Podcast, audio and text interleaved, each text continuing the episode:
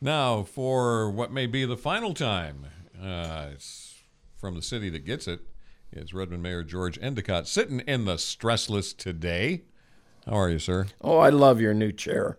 I've been fighting to stay awake here. Yeah, it is very stressless. It's excellent, and uh, when we come to give it away, you got to be sure to you, to enter to win. Right on. You'll be ordinary citizen George. Yeah, now I can win. Yeah, how about that? anyway, thanks, Frank. Uh, yeah, it's been a good run. You know, 14 years. So, uh, you know, but I'm looking forward to the next phase of my life, going out playing snowbird and go see our wonderful United States. Well, good for you. That is excellent. I've always uh, called Redmond the city that gets it, Yeah. uh, as compared to other local cities, which we're going nameless right now, uh, because of your your planning and your f- foresight Right. things. And it it seems to me that that's um, uh, has been a continuing trend with Redmond. They've always tried to plan ahead Mm-hmm. for for growth. So you were a large part of of all of that going on. yeah, for the last many years. I, I think there's a couple aspects to that. One is the conservative nature of Redmond in that, you know, in our planning, but also in our executional, like the budget. you know, if you remember when when we were having all those great difficulties during the recession in, you know, 2009 and a few years thereafter, um, you know, we always held ourselves in very good stead during all of that. We we hadn't overspent, we had saved, and um, so we got through all of that, you know, relatively unscathed. And that's probably, if not the best example, one of the good examples of how Redmond has always been able to, uh, you know, think ahead, plan ahead, be conservative in our execution of programs and products. So, yeah, it, it's held us very well, and glad to have been a part of it. I don't think anybody could have foreseen the rapid growth uh, that Central Oregon has has had. But um, are you overall happy with the direction that Redmond has been taken? Yeah, I think so. You know, I was looking since I became mayor, started 2009, we've grown by 50%.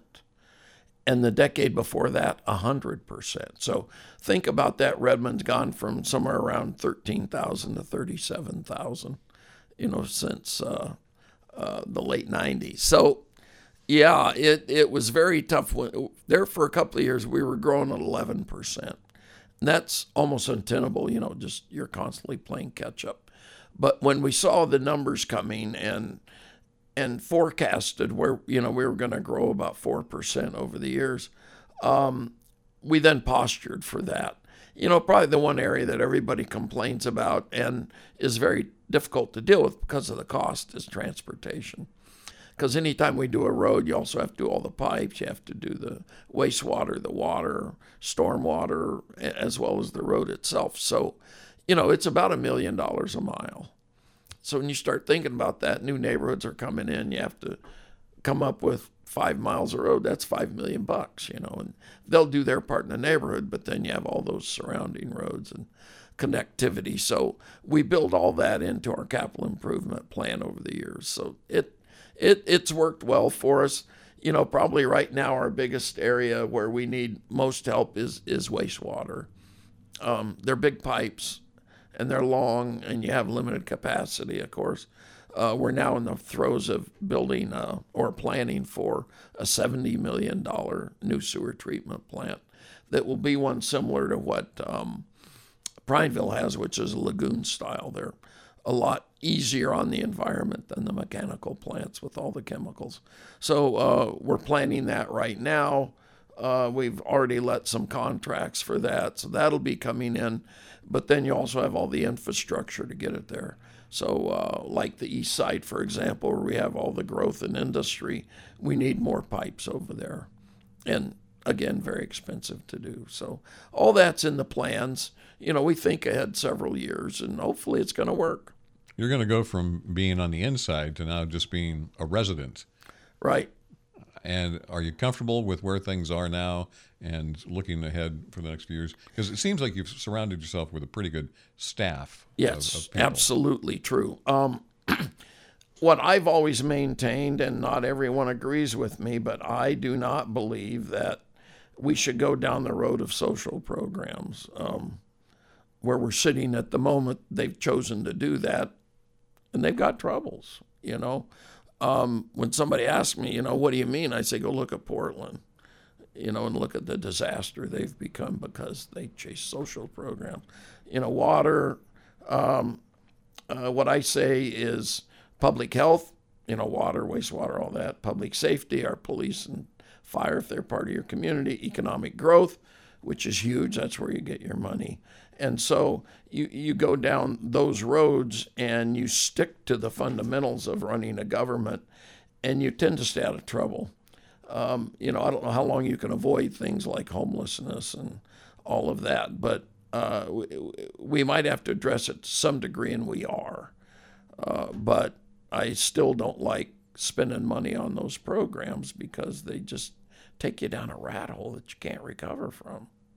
Okay. We're talking to uh, Redmond Mayor George Endicott, outgoing Redmond Mayor, who's uh, retiring from public service uh, here on the KBND Morning News. George, how far back does your start in public service go? Oh, boy. You know, Frank goes all the way back to the 70s, believe it or not.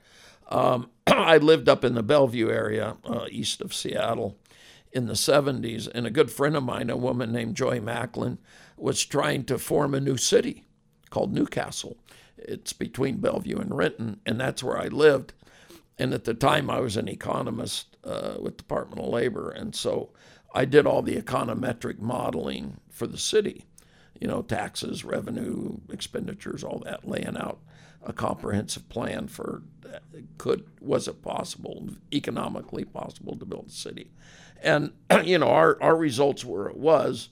Of course, there were politics involved in it, it took several years, but today Newcastle does exist. And um, so that got me engaged. So I've been doing it off and on ever since the mid 70s. So 50 years.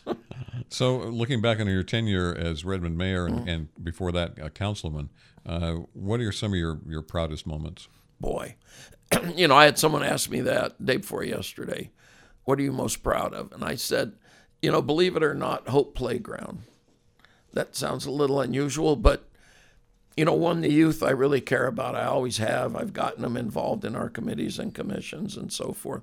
But when when that was built, it was the largest completely accessible park in the state of Oregon. And so, you know, I, what I say is a child that is healthy can play with their friend who's in a wheelchair, another friend who's wearing a cast, another friend who's blind, an autistic child.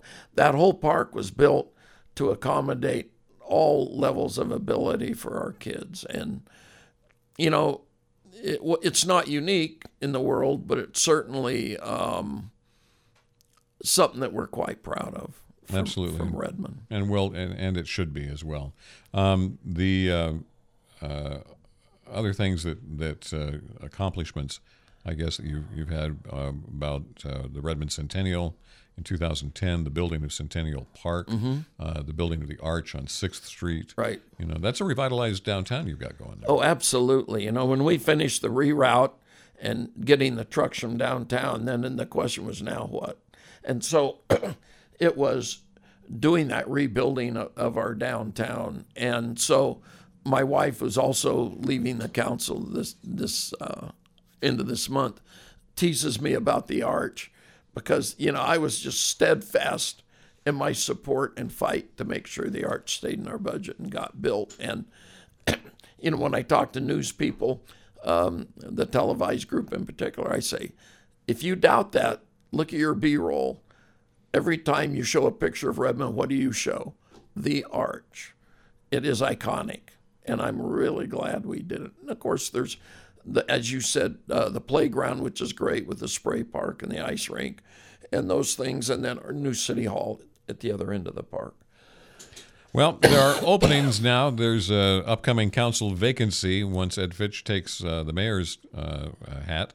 Uh, the Fitch's council term has two years remaining. So, what would you say to somebody who might be on the fence about joining? Well, I uh, you know, when uh, first of all, don't go into it for the money because there isn't any. Um, but you know, to me, I I've always told people that are interested in running that they should care about the city as a whole. Please don't go in with a personal agenda. go in. The agenda should be what's best for Redmond. Well, Redmond Mayor George Endicott, our guest here on the KBND Morning News. We'll get you some coffee here for that. Yeah, thanks, Frank. Okay. It has been a real pleasure, sir. You too. I have enjoyed being with the count every month for years and years and years. It's been great to have you. Redmond Mayor George Endicott from the city that gets it here on the KBND Morning News.